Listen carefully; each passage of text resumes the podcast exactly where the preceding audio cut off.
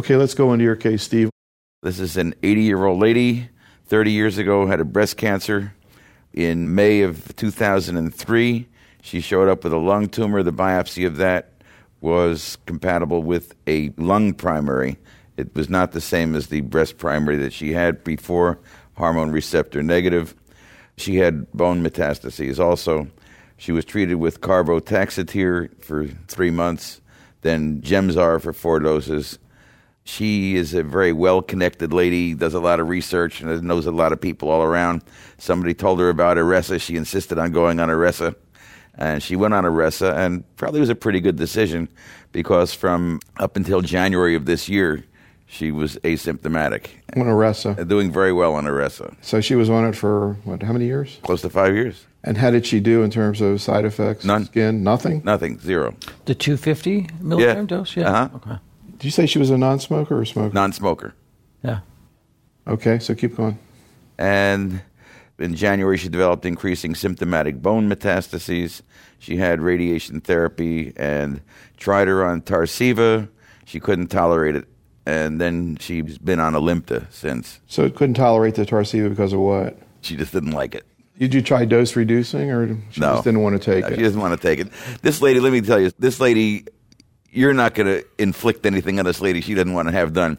She insists that if her hemoglobin falls below 12, she doesn't feel well, and she wants to have her Aranesp. I said, I can't do it. Those aren't the guidelines. I'm not going to get paid for this stuff. She says, give me a prescription. I'll get it in the drugstore, and you have your nurses give it to me. And that's what she's doing. She was 11.9 grams of hemoglobin and got a shot of Aranesp this week. So she's on pemetrexed right now? Yes. And how is she doing right now? She's doing okay. What would you be thinking about her, particularly if she starts to not do okay? Well, I think it's remarkable that she had such a prolonged time on gefitinib in this setting. She probably is one of these, being a never smoker and having that kind of clinical course, an EGFR mutant. One of the questions is in these patients who... Now, did she have an objective response to the gefitinib? Did you... The lung cancer got smaller. Yeah. Went away. Okay, so, in these patients that have sensitivity and durability to EGFR TKIs like this, the question is, should they ever come off the EGFR TKI? I got to say, this is a measurable metastasis. This was not a bronchoalveolar. Right. Okay. Right, but it was, you did say adeno. Adeno, yeah. Yeah.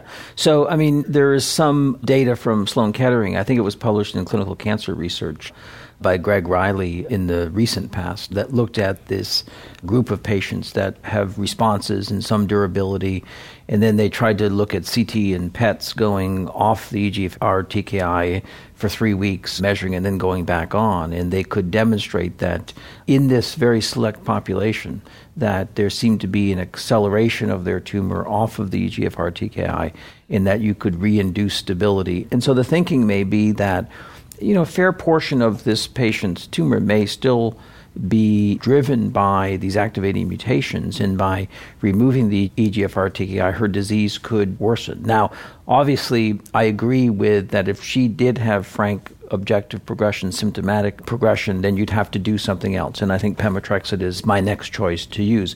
And I tend in these patients to stop the EGFR TKI while I'm giving chemotherapy.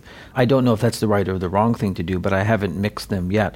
But after they've done their 4 to 6 cycles of chemotherapy, put them back on their, in most cases, erlotinib in this setting. What do we know about erlotinib after gefitinib? There's been some data published on that. Yeah, not a lot of data. One of the issues is the dosing issue. The question is, are they that different of a drug? Or, gefitinib was a drug that was kind of developed with this kind of minimal biologic dosing strategy, whereas erlotinib was developed with what we all grew up with was the maximum tolerated dosing strategy. And so the reason, I suspect that if you tripled her dose of gefitinib from 250 to 750, which would be roughly equivalent to the 150 of erlotinib, she probably would be very cranky too with that. She could be cranky whatever I do. Right. But so I think that, some have been an advocate in these patients of increasing the dose. Essentially, if you're going from gefitinib to erlotinib, that's kind of what you're doing.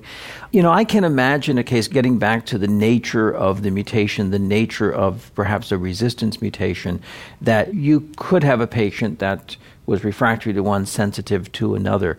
But I think that's probably a relatively unusual situation, at least with these two drugs in this particular setting. at this particular time, gefitinib had been pulled off the market. Right.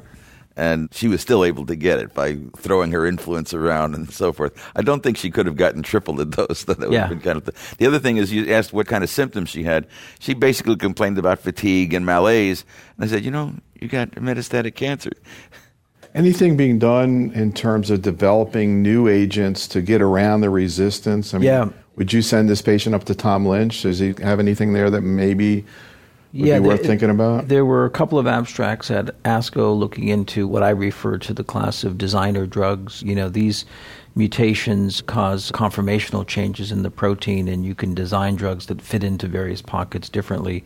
There were several abstracts at ASCO this year that kind of looked at either in EGFR TKI naive patients or in patients who had previous exposure to an EGFR TKI. So in a patient like this, I think that, you know, I would send her to one of the so-called epicenters of EGFR biology, whether she goes to Sloan or whether she goes to Mass General, to Tom's group or Pacciani. Since I'm a Farber alumni, I tend to send them to the Farber. And unfortunately, every time I've sent a patient there, the protocol hasn't been open or they're between protocols or stuff like that. So, but I don't have any personal experience with any of those drugs.